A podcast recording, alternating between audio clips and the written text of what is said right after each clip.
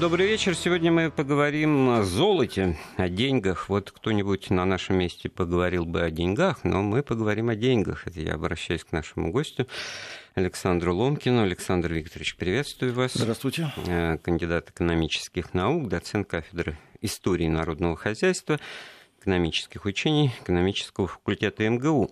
Ну, о каком золоте-то? Ведь дело в том, что вот э, ровно сто лет назад, в сентябре 18 года, золотой запас Российской империи был по терминологии большевиков похищен, по терминологии более нейтральной, перемещенный из Казани в Самару. Ну, подумаешь, какая разница, да?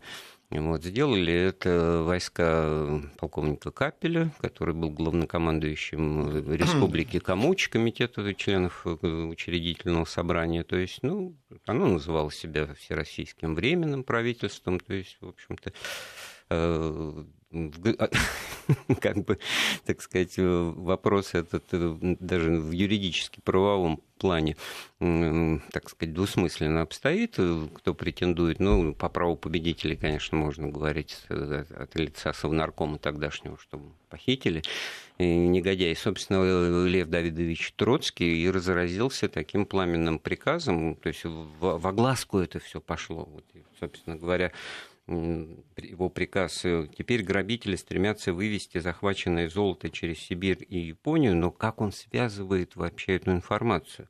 Как известно, э, советское правительство отказалось платить заграничным ростовщикам по займам, заключенным царем, и чтобы вырвать у русских рабочих и крестьян свои барыши, иностранные хищники руками наемных чехословаков и белогвардейцев захватили часть золота, составляющего достояние русского народа. То есть он отвечает, на мой взгляд, взгляд, на, на возможные в будущем, ближайшем и даже уже в настоящем вопросы к советской власти, где деньги? Деньги похищены. Но при этом, значит, как бы говорится, ну, наперед, что может быть, ну и возьмите себе в уплату долгов, то есть, все квиты. Но самое главное, чего им эти деньги-то, большевикам? Они же все до основания разрушить хотели. В программе партии было написано вообще ликвидация денежной системы с приходом к власти. Да? А тут получается, что они собираются играть по старым правилам. Вот я обозначил, значит, вот эту вот канву. Как дальше разговор пойдет, не знаю. Да. Интересно. Александр, я просто объявлю наши контакты, чтобы к нам присоединялись слушатели. Значит, телефон прямого эфира 495-232-1559 номер Вайбера и WhatsApp для сообщений 8 903 170 63 63 и смс-сообщение на краткий номер 5533 со словом «Вести» в начале корреспонденции. Все. Где золото? Да, тему вы обозначили неподъемную вообще совершенно. Ну, золото Почему? вообще Потому, что, тяжел, да, тяж, тяжеленькая вещь. В это, в это время, о котором мы говорим, события происходили, конечно, планетарного масштаба, и сотрясались не только троны и социальные устои, но и кошельки. Ну, сотрясались еще и основы классической политэкономии в том понимании, которое существовало до этих событий, что, кстати, еще не раз аукнется в ходе гражданской войны. Ну а что касается негодования товарища Троцкого, я думаю, что здесь, конечно, подоплека была еще немножечко в другом. Дело в том, что, в общем, золото могли вывести, не вывезли, потому что там местные, так сказать... Я, если угодно, кон- контекст напомню. Ну, да. За две недели до того, как красные отбили Казань, ее у красных брал э, Владимир Оскарович Капель с чехословаками, да, и к тому времени у большевиков было возможность и время, значит, перевести, они, они знали прекрасно, что там ну, Насколько мне известно, там распоряжение соответствующее вот. прошло. Но успели только 100 ящиков, там 4,5 тонны вывести, а там тонны этих 80 тысяч пудов. Ну, Вообще цифры да, эти еще будоражат фигура бывшего подполковника Муравьева, который вроде бы был склонен к, к эсерам. Да. Ну, да вроде бы, ну, он тоже плохо закончил в ну, скором времени. Ну, он застрелился, да. да. А, ну, в общем, упустили, упустили. В общем, темная там какая-то мутная история такая, но факт остается в том, факт остается фактом, что действительно упустили, это знаменитая телеграмма Капеля о том, что захвачено. А он это, тоже там, не скрывал, да. Да, в несчетном количестве, это можно себе представить, что это, конечно, на эмоциях была телеграмма послана. Но потом посчитали, выяснилось, да, что это 650, 650 миллионов. 1 там, миллион золотых да. рублей.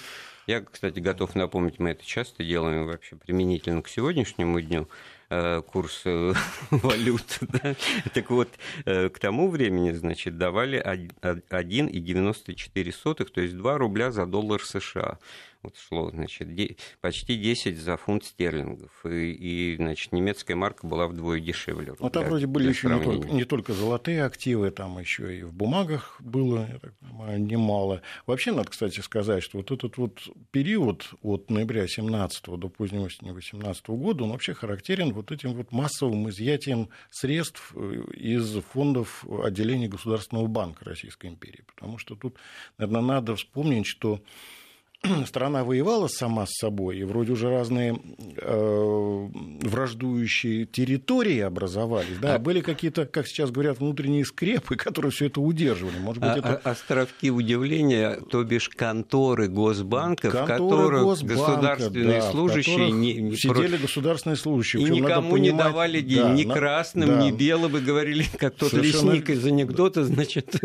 пошли отсюда. Совершенно верно. Причем надо так понимать, что это были фантастически честные люди, которые вот на фоне вот этого вот кошмара, происходящего вокруг них, не теряли головы и продолжали выполнять свою задачу с одной только целью – верить доверенное им потом кому? Власть, власти государственной. Какой? Ну, я так понимаю, что, видимо, было безразлично какой, главное, чтобы она была официальной. И вот тут надо, конечно, тоже понять картину. Представляете, в отделении этого государственного банка, которые были во всех крупных городах, являются люди, которые объявляют себя властью, и всегда приходится одним и тем же, с одной и той же просьбой, дайте денег. Да. А, Но ну, в одном случае у него на, на фуражке кокарда да, с, кокарда, со звездой и плугом. Да, а... Звезда и плуг, на другой там георгиевские эти самые концентрические кольца и сияние. Вот. А в качестве аргумента они обычно демонстрируют огнестрельное оружие в различных вариантах. Вот как тут быть, э, в конце концов, этому человеку? Кстати, Андрей Сергеевич, помните, был такой фильм «Золотой эшелон»? Ну да, это я да, к тому, там, что там, мы, кстати, был мы не будем такой, анализировать вот, этот, вот эту именно Нет, я, я просто, просто авантюрно-приключенческую да, там сторону. Просто был да. персонаж такой, как раз чиновник Госбанка, который там все вокруг стреляют, а он там методично журналы заполняет, потому что он, получается, не просто политически индифферентен, он просто делает свое дело. Там, в конце концов, так, так и погибает за этим столом.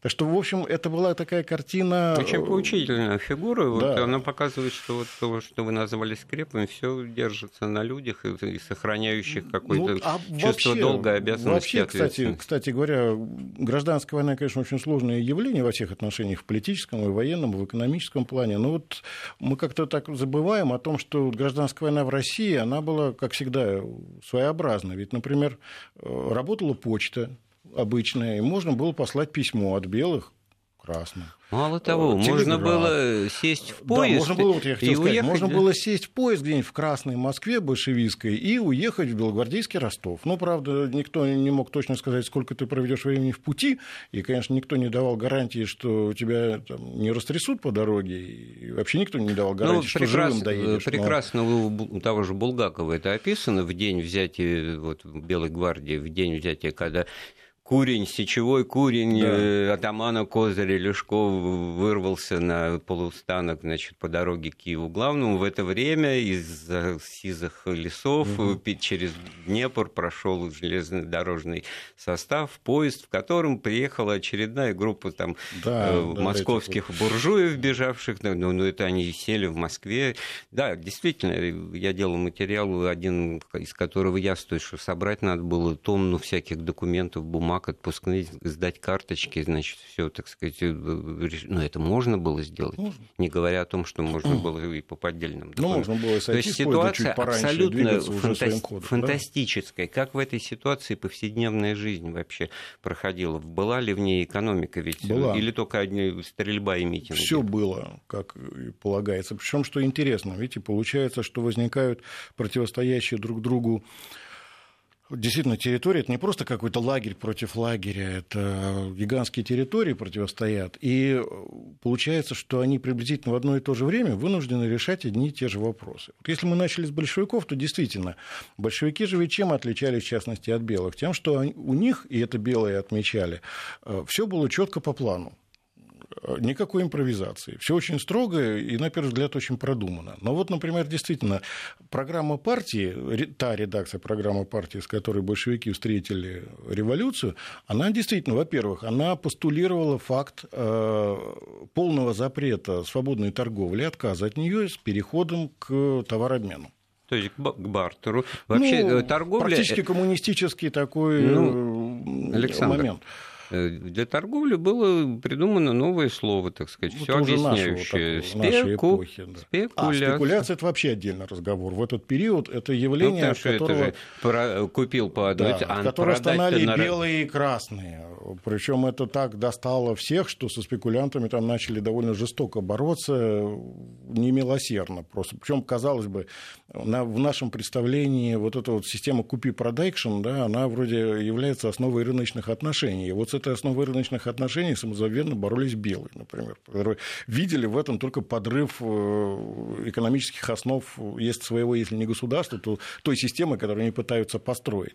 Но о большевиках и говорить-то нечего. Они... Тут мне на этом месте становится понятным, что вот все таки в повседневной жизни экономика была, потому что да. там менялись флаги на соответствующих зданиях, э, да? А с точки зрения того, что менялись ли денежные знаки, они какие-то одни и те же ходили, Денежные что знак, бревелок, что прекрасных, так там, да, была поэма вообще. Почему? Потому что, вот я не зря сказал, что э, сотрясались основы политэкономии. Люди того времени, жившие сто лет назад, они не обладали тем грузом бытовых экономических знаний, которым обладаем сейчас мы. Ой, Почему Уилли. Почему? Ну, например, человек той поры, он искренне не мог себе представить, что государство может отказаться от своих денежных знаков. Ах, вот в этом смысле. Да. То есть, а что менялось? Ну, хорошо, поменялась власть, поменялось название. Ну, земля-то осталась, а, территория люди, осталась, а, люди а, остались. Вот те, а те самые деньги. Да, да, вот и деньги, они в обращении, за них можно что-то купить. И представить себе, что вот можно, просто может прийти кто-то и сказать, все, вот эти деньги больше не действительны. Такого невозможно было. Делать. Невозможно. Ну, собственно говоря, это и сегодня на этом все держится. Можно сколько угодно. Я уже не буду называть по именам эти денежные знаки. Можно объявлять о том, что они подыхают там, или их не будет завтра. А все равно, значит, ну, обмен... откуда, например, вот эти вот картинки, когда, так сказать, определенные помещения в деревнях обклеивали денежными знаками? А откуда они взялись-то денежные знаки? Да потому что их берегли их откладывали, но это отдельный разговор, какие деньги откладывали, это не, не всякие.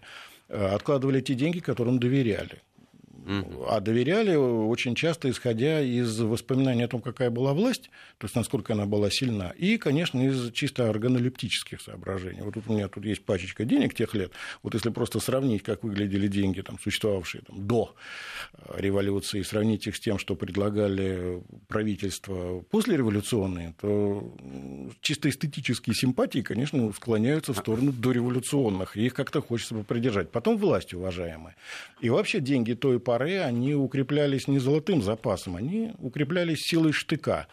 И если власть сильна, и если власть может доказать э, то, что она способна существовать, и деньги ее будут уважаемы. Александр Хотя Викторович, ну вот надо... Змея, кусающая свой хвост. Люди перестают доверять власти, власть теряет авторитет. А как э, власти приобрести авторитет? Надо чем-то подкупить Так, так вот когда, в какой момент, как вам кажется, все таки большевики поняли, что вот эта прекраснодушная жизнь по Марксу, когда из золота делают унитазы, это ну, все по для... компанели, скорее, по панели, да. да, это все для митингов, для вечерних политбесед, а вот в жизни ну, практически сразу надо, надо сказать. отправлять товарища там как вот Гор, Горбунову, Максимову а, и далее по тексту вот в эту контору Госбанка, чтобы он принес деньги, которыми мы же сами вот себе и зарплату да, выплатим. Вы вспомнили да. о Горбунове, Николай Петрович, не память не изменяет, он, кстати, химик вообще по образованию, но он был управ делами секретарем Совнаркома. Вот ему поручили очень серьезное мероприятие отправиться как раз в Петроградское отделение Государственного банка и забрать оттуда денег, ну, не меньше 250 миллионов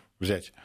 А, Причем ему товарищи наказали строго без денег не возвращаться. Он, значит, с своим приятелем, они значит, туда взяли автомобиль и поехали. Причем можно представить, на каких нервах они были вот, по следующим событиям. Они приехали туда, их, в общем, внутрь-то пустили в здание только потому, что, как он рассказывал, что его, их там встретили люди, им сочувствующие. То есть это мелкие служащие, вот эти вот охранники и прочее.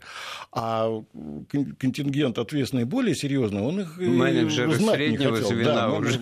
Да, вот офисный планктон, говоря современным языком, их встретил радостно, а менеджеры более крупного уровня, серьезного, их знать не хотели. Причем вышла охрана с винтовками, там их хотели в зашей выгнать, а Горбунов там с товарищем сказали, что у вас ничего не получится, потому что здание оцеплено отрядом Красной Гвардии, которого на самом деле не было. Вот, это, и ну, вот, большевистская хитрость да, такая. И вот они там начали их убеждать, убеждать, и в конце концов, сказать, с одной стороны винтовки, с другой, я так понимаю, наганы. В общем, сошлись на том, что ладно, деньги забирайте. И когда начали отсчитывать пачки денег, то тут выяснилось, что э, большевистские эти финансисты, они даже не подумали, а в чем эти деньги вывозить. Вот настолько, видимо, нервничали. И там, как он вспоминает, что Горбунов что там нашелся, как, нашлись какие-то вот эти вот мелкие клерки, которые притащили какие-то старые мешки, вот они в эти старые мешки сложили 250 миллионов рублей, выволокли их из здания, погрузили в автомобиль, поехали, и заканчивается воспоминание Горбунова замечательными словами, что вот так начинался государственный бюджет, советский государственный бюджет. Причем, кстати говоря, точно так же начинались государственные бюджеты и белогвардейских властей. Если мы посмотрим приблизительно в это же время, что происходило, например, в Ростове-на-Дону, да, где формировались вооруженные силы России, добровольческая армия, там картина приблизительно та же самая. То есть приходят люди, уполномоченные в Государственного банка, их там никто знать не хочет, и денег им не дают, и начинается такой вот торг, сколько можно взять. И вот если по воспоминаниям там, вот, таких обер-офицеров, скажем так, белого движения, очень интересно, там получается такая картина, что ну, сошлись на том, как и большевики, взять чего-нибудь, хоть чего-нибудь.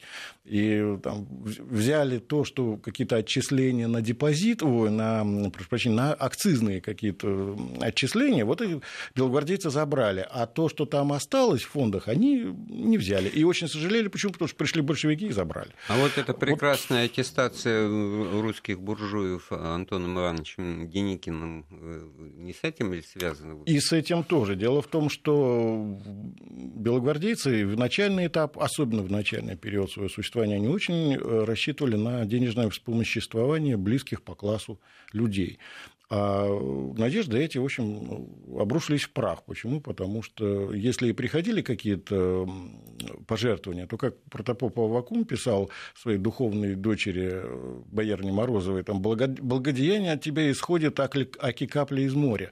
Вот была капля из моря. История там была вот какая. Где-то в январе 18 года э, ростовские купчины собрали 340 тысяч рублей в качестве такого добровольного подношения белогвардейцам. Уж насколько оно было добровольное, я точно не знаю. Может быть, с ними провели какую-то политико-воспитательную работу. Но, в общем, во всяком случае, это было оформлено именно как пожертвование. А год спустя Деникину пришла бумага официальная от Русско-Азиатского банка, а, и в этой бумаге Русско-Азиатский банк настоятельно требовал возвращения этих денег.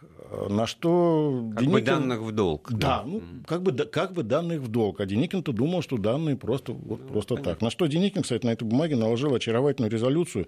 Тут по тексту, если вот воспроизвести, очень непонятно, кто писал. То ли генерал-лейтенант, лидер Белого движения, то ли советский комиссар. А написано было так. Деникиным.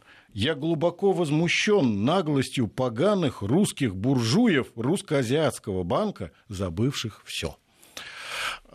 Такие высокие отношения, как говорилось в одном замечательном фильме.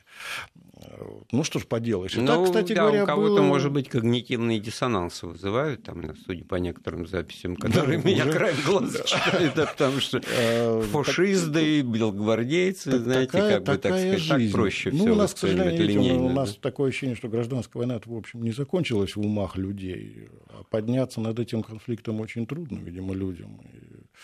И поднять... А мне так кажется, что здесь надо просто постараться понять наших предков, исходя не из классовых соображений и понимания плохое или хорошее, а того, что, в общем-то, были нормальные, в общем-то, люди, поставленные в очень сложные жизненные ситуации. Вот это вот очень сложная жизненная ситуация, ежедневная. Вот самое, так сказать, вот пока вот мне становится понятным, что вот это прекраснодушное «весь мир насилием мы разрушим», а стало быть, и все его атрибуты, все его, так сказать, операционные системы, так сказать, банковскую систему да. мы просто упраздняем, заканчивается тем, что Упра... этой банковской да. системе, наоборот... Тоже было сказать... записано идея упразднения вообще банков как института экономического, отказ как денег, от денег, то есть полная их ликвидация. Все это большевикам пришлось буквально на ходу передумывать и переправлять. А как же тогда быть э, с политикой военного коммунизма, который вроде бы все-таки вот именно ну, это... Вот это, эта политика, она, конечно, представ... заслуживает отдельного разбора, но если коротко отвечать, то я позволю себе сказать так. Дело в том, что термин военный коммунизм, который, конечно, придумал Владимир Ильич Ленин, он придуман-то постфактум. То есть тогда, когда уже эту политику сворачивали, ей придумали название. И определил Владимир Ильич это именно так, что военный коммунизм. То есть это вроде бы коммунизм, но строили мы его в военных условиях, поэтому много от него ждать не надо было бы. И, соответственно, и были какие-то, может быть, девиации социальные, экономические, свойственные этой эпохе, и к ним надо относиться соответствующим образом. То есть это не совсем, не, не, не в самом делешный коммунизм. Это коммунизм, построенный в определенных политических и военных условиях. Ну, именно так. А вот насколько просто или уже невозможно на самом деле было вернуться к старому статус-кво? Вот на примере того же упомянутого мною правительства членов комитета учредительного собрания в Самаре, там, значит, осенью провозглашенного, я просто читал постановление их э, Думы заседаний, что значит отменить э, декрет советской власти о национализации собственности и вернуть собственность прежним владельцам. Ну, имеется в виду квартиры, дома и так далее, и так далее. А, налоговая какая-то политика рассматривается, если большевики, значит, выступают за сохранение сухого закона и там ЧК грозит расстрелом за самогоноварение и Да, и в Сибири да, разрешили. То да. там, наоборот, говорят, что народ там, подлец, он там, кстати, ну, кстати, пьет, по, потому по, что лечится, да, нет, да и поэтому просто, там по части, давайте там, налог просто да, брать. Там по части этого. алкоголя развернули вообще целую систему, целую кампанию такую очень милую. Там, кстати, по документам там очень подробно расписывалось, э, где, что и как должно продаваться, какие вина каким э, налогом облагаются. Там мы сейчас даже забыли такие слова слова, например, как тихие вина. Э, ну, это вина, которые не сатурированные, не, не газированные. Там отдельно шампанские, отдельно там облагались разными акцизами напитки, ну. которые ну, продавались на вынос, продавались распивочно там, и так далее. Очень четко фиксировалось количество градусов, как это называлось, по траллесу, то есть процентное сочетание. Ну, то, что сейчас молодежь знает общем... Э, по-английски sparkling and да, still. Да, да sparkling, игристые, да, и тихий. Ну, кстати, стил. Вот именно то самое слово. Да, и это это было, я прям представляю, как там чиновники работали вдохновенно над этим документом. А вот самое парадоксальное, что такая в интересах народа, так, такой популизм и, и, и Да это, Андрей Сергеевич, я думаю, что красные, это не популизм. Да? Я думаю, не популизм, это все от бедности. Почему? Потому что надо было откуда-то деньги брать, а в условиях войны э, и разрушенности экономики, всех экономических связей, поди попробуй собери налоги просто так. Это очень серьезная проблема. Кстати, ведь мы говорим только об этом, а ведь Колчаковская Сибирь, она восстановила, например, вообще такие интересные вещи, как правило свободной чеканки, которые сейчас у нас вообще мало кто вспоминает, наверное, только специалисты. Вот. А это касается это? как раз того, что человек мог принести на государственный казенный монетный двор имеющиеся у него драгоценные металлы в виде лома или самородного металла и, так сказать, обменять на находящиеся в обращении монеты. Сделайте мне из этого монетку, Формально, которую да. вы мне и Сопри... отдадите, а я вам отцеплю да. обратно. Окей, делаем перерыв в нашем разговоре, послушаем новости. Э, ну что ж, мы сегодня о чем говорим? Мы говорим о золоте, о деньгах, о том, о чем, так сказать, э, говорим, говорят люди всегда, говорили и так далее, и так далее. Но применительно вот к событиям столетней давности, 1918 год, и получается, что Красные играют по старым правилам, они, значит, обращаются в Сбербанк с просьбой выдать деньги, которыми они будут делать, оплачивать и труд революционных и советских работников, а белые, получается, играют уже по новым правилам, значит, тоже экспроприируя те же самые государственные деле, не совсем так, конечно. Почему? Я напомню, Потому... что у нас в гостях Александр Ломкин, доцент кафедры истории народного хозяйства МГУ. Дело в том, что если мы попробуем сравнить общие черты, скажем, рабочего законодательства, которые пытались выстраивать и белые, и красные, мы там увидим довольно любопытные такие черты. Ну, совпадения.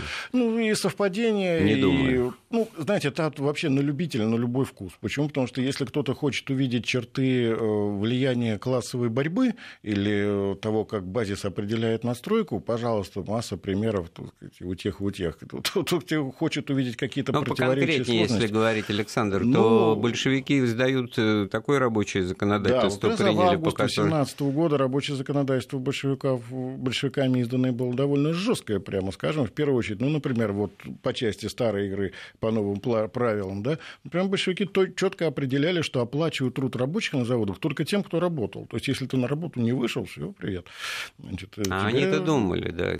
Тебе Очень смешное а... постановление о том, что тут нарушение правил ухода в отпуск. Ну, то есть, то, что всем понятно, оказывается, целыми предприятиями в отпуск уходили в летнее время. Ну, вот да. как раз в сентябре 18 оно вышло.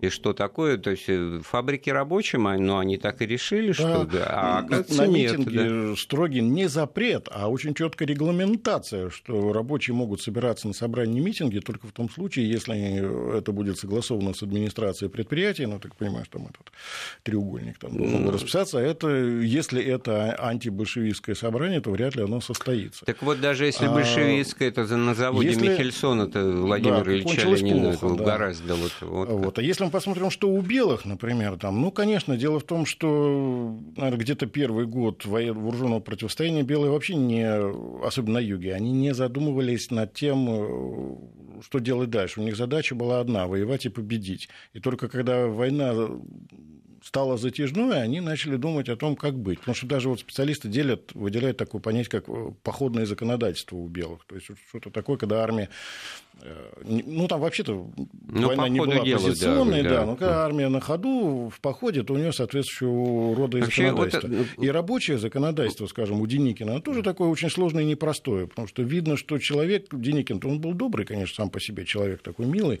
но как военный, наверное, неплох, а вот как государственный администратор, вот этого опыта у него не хватало. Так он и не скрывал это, он да, это и подчеркивал, вот что он не своим его, делом вынужден да, заниматься. Его подходы к рабочему законодательству, они так отдают явным влиянием Европы, и особенно Англии. То есть э, вроде бы позволялись профсоюзы, но эти профсоюзы были не просто ограничены в правах, им предписывалось заниматься какими вопросами.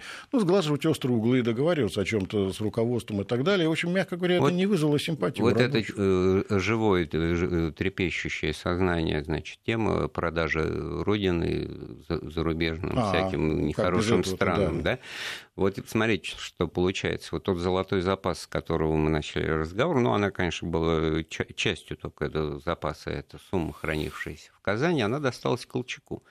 И, в общем-то, тут все подсчитано, что он там 268 миллионов из ну, 651 этого, да. потратил на закупку вооружения, обмундирование и прочее, то, что потом Демьян Бедный ему, значит, всыпал в этой частушке, мундир английский, сапог там французский и так далее. Так все это было честным образом э, куплено на живые деньги. А у Деникина таких сумм под рукой да, не было. Там и у него совершенно, значит, вот Деникина это... вообще отношения с союзниками, мягко говоря, не сложились. Почему? Потому что там очень часто коса находила на камень. Да, там определенная поддержка была, но это были такие, в общем, от раза к разу события очень сложные. Иногда доходило до абсурдов. Ну, например, там заказывали, известная история, когда деникинцы там заказали колючую проволоку, им вместо новой прислали старую, ну, смотали там на Западном фронте. Прислали. Так за нее расплатиться деникинцы не смогли, корабль постоял, постоял новороссийский и ушел. Вот тоже такие вот высокие отношения. А Зато англичане, англичане да. да, они, они, как всегда, хитрее умнее всех, и такие природные плантаторы-колонизаторы, они требовали, просили не денег, они просили того, что гораздо интереснее для них было и существеннее, важнее денег. Они просили концессий на разработку месторождений. Они довольно четко знали, что, например, э, Кавказ богат молибденовыми рудами. Им это было очень важно. У них вообще был такой стратегический вектор на Каспии, им нужна была нефть Каспийская Каспийская. И вокруг этой Каспийской нефти, кстати, там развернулся полный драматизм сюжет, в котором, кстати, удивительным образом совпали интересы и белых, и красных. Не в том, что они там подружились и, пили, и выпили, а в том, что белые с одной стороны, и красные с другой делали все для того, чтобы англичанам нефть не досталась. Вот, так сказать, какие повороты бывают. А при этом англичане вовсю интриговали, а ну, ну, там Вы описываете было... ситуацию, которая возникла после уже окончания Первой мировой войны, Конечно, когда, это, уже в ходе, это в ходе гражданской, с арены, нет, с арены войны. сошли турки и немцы. Ну, они там не совсем сошли, немцы высаживали свою роту там где-то в Батуми, они тоже хотели mm. обозначить свое присутствие, как это, это сейчас ну, называется. Это, это было. Осенью 18-го да, это еще а... было, да. Ну, собственно говоря, англичане, англичане активно Баку да, турецкими войсками. Поддерживали мусаватистов, они... они поддерживали э, грузин грузинское национальное правительство, мы как-то забываем о том, что Грузия едва-едва Сочи не захватила. И если бы не действия смелые и явно идущие в разрез с идеями британцев действия Деникина, у нас сочинского курорта сейчас просто не было бы. Ну, или было бы, но, так сказать, там история пошла. Ну, с другой историей, а, да, с другой историей все это было бы. Вот Сочи за Россией сохранил, в общем-то, Антон Иванович Деникин. А вот эти вот конфликты за концессии, которые от Деникина требовали, а Деникин не давал, они приводили как раз к тому, что отношения с англичанами у него не сложились. Да и с французами-то он не очень дружил. Вот просто банальный пример, когда э, стали менять советские деньги, ну, вот эти пятаковки на э, уже деньги в СЮР, э, там ввели норму 5 тысяч рублей, причем обменивали с очень серьезным поражением в правах, там всего лишь 20% от суммы. Кстати, на фоне вот этой жестокой нормы советские реформы блекнут я... просто. Так, я, я прошу прощения, французы попросили, чтобы их солдатам обменивали больше и по другим нормам. Знаете, что Деникин ответил? Он сказал, что э, большевистские знаки, выпущенные любым каторжникам-комиссарам не имеют никакой цены.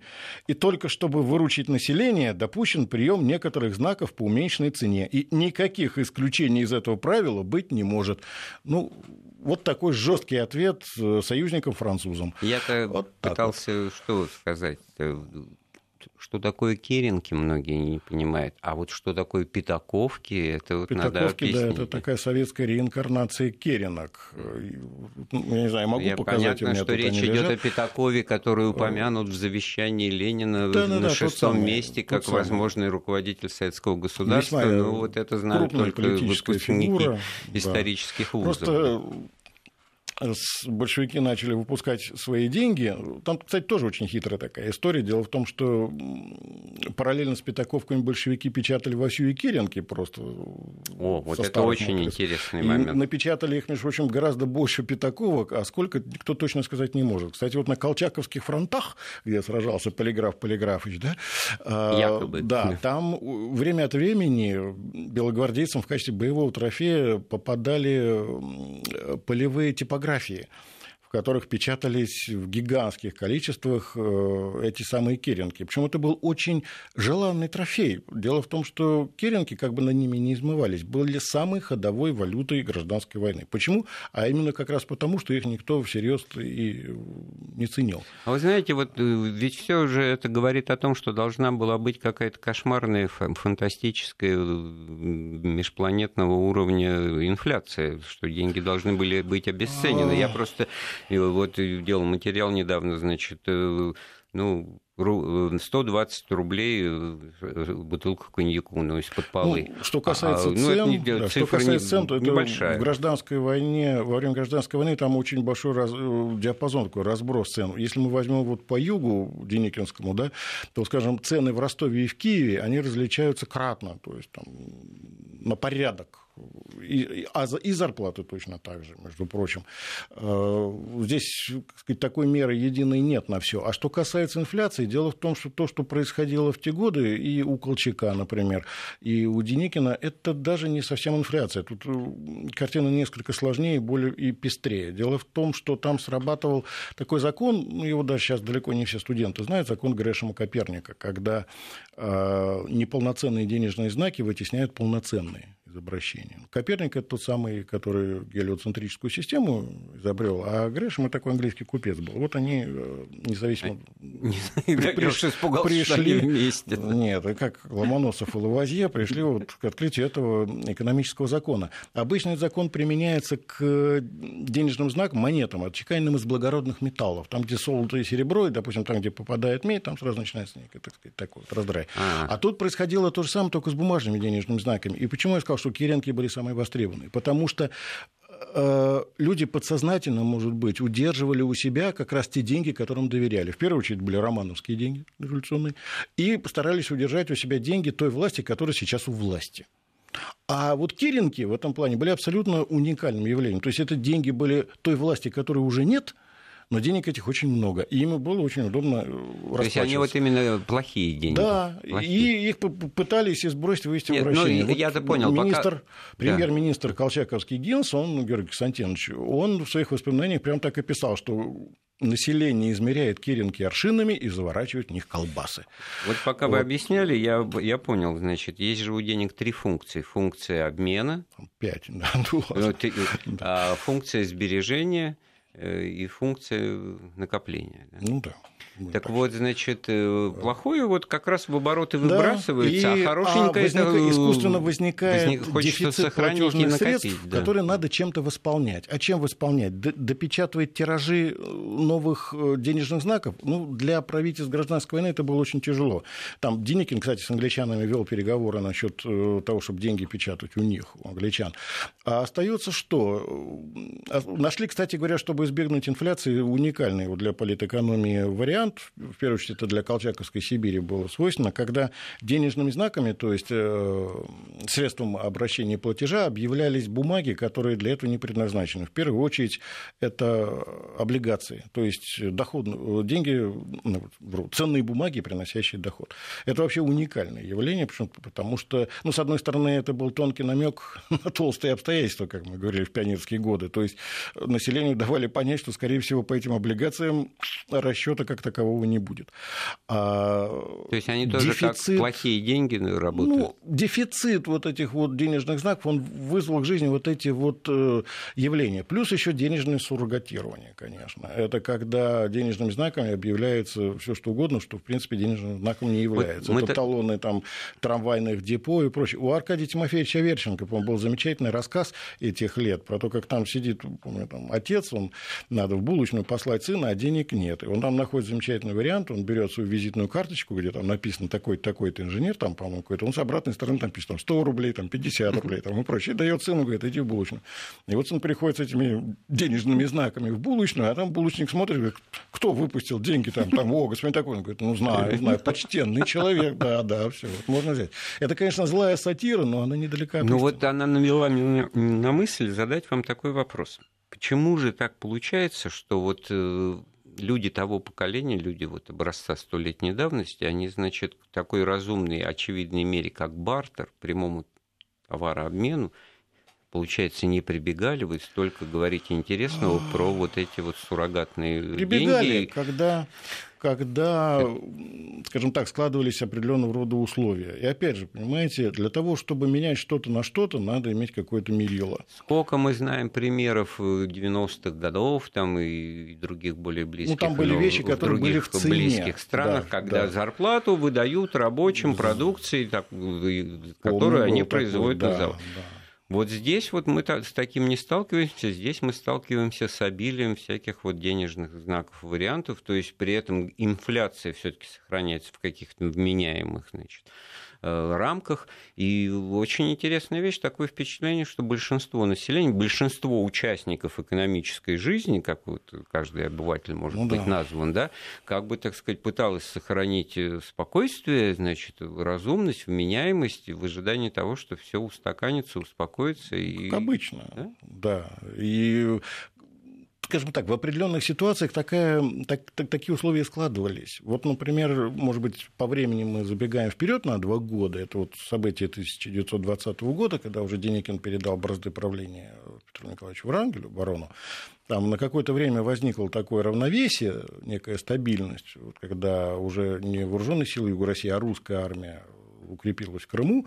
Вот там Василий Васильевич Шульгин разговаривал с Э, Врангелем. Ну, вот он в своих воспоминаниях об этом пишет, он говорит, какие перспективы-то у нас.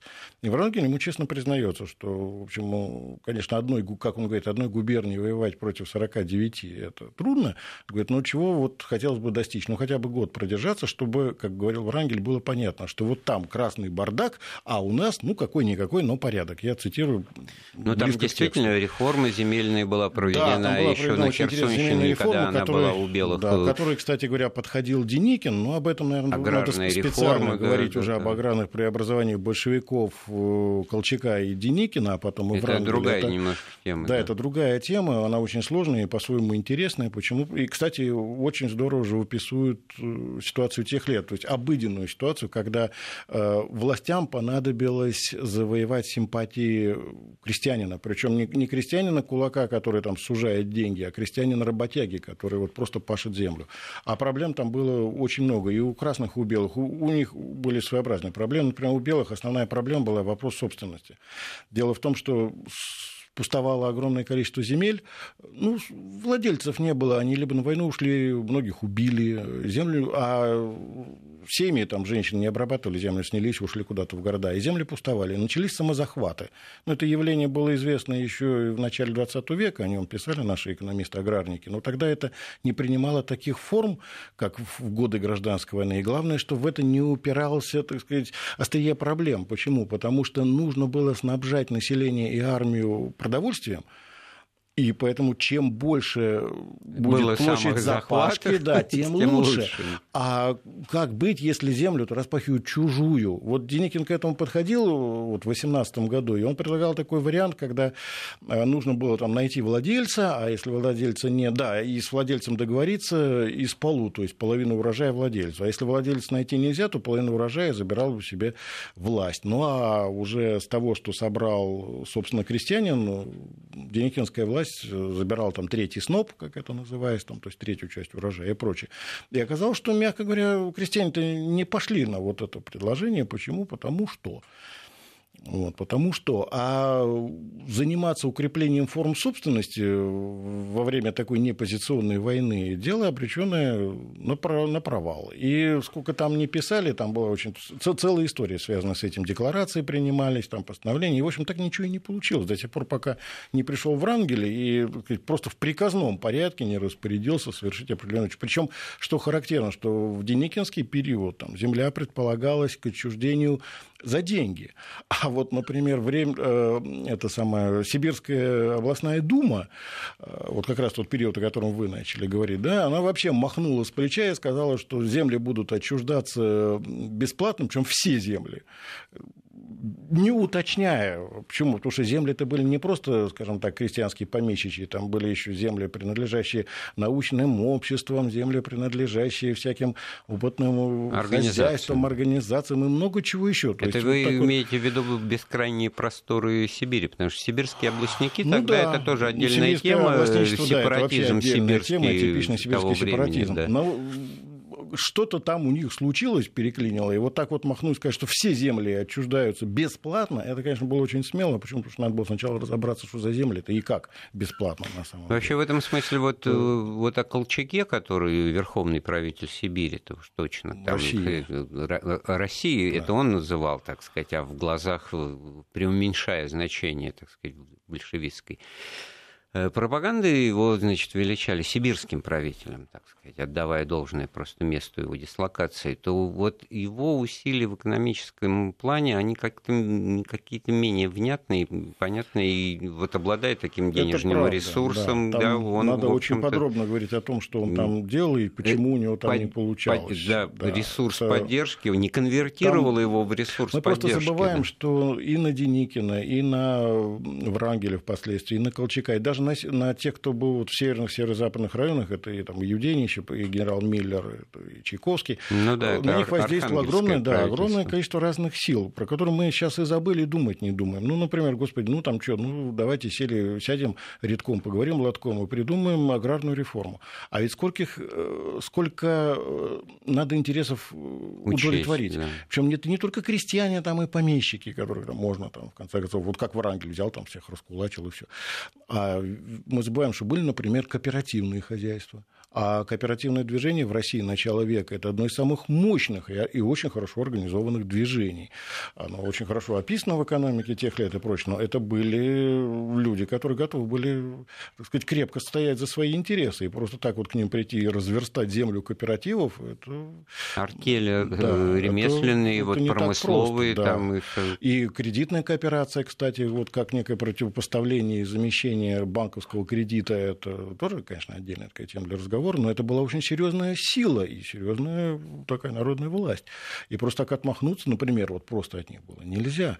И я просто говорю, что это, конечно, тема для отдельной беседы. Вот надо вот ну вот в завершении говорить, этого сегодняшнего разговора, который, конечно же, так сказать, э, требует, предполагает продолжение, я обещаю, что мы с вами дальше об этом поговорим, вот, потому что очень хорошо, что вы вот про усилия, так сказать, оппонентов советской власти в годы гражданской войны рассказали, и, и тут много ярких примеров того, что так сказать, операционная политика та же, да? да а, ну, скажем так, не все так однозначно. Не все так однозначно однозначно, то все-таки вот э, большевики-то они, начиная с конца вот 18 года, ну, гайки все-таки стали завинчивать. Зави... Ну, зачем потом как тогда все, надо было делать? Как да? и белые. Да? Кстати, вот, например, мы не говорили о таком э, аспекте, может быть, еще, даст Бог, поговорим, как грабежи и самообеспечение войск когда, помните, в фильме Чапаев белые приходят, грабят, красные приходят, тоже понимаешь, там грабить начали.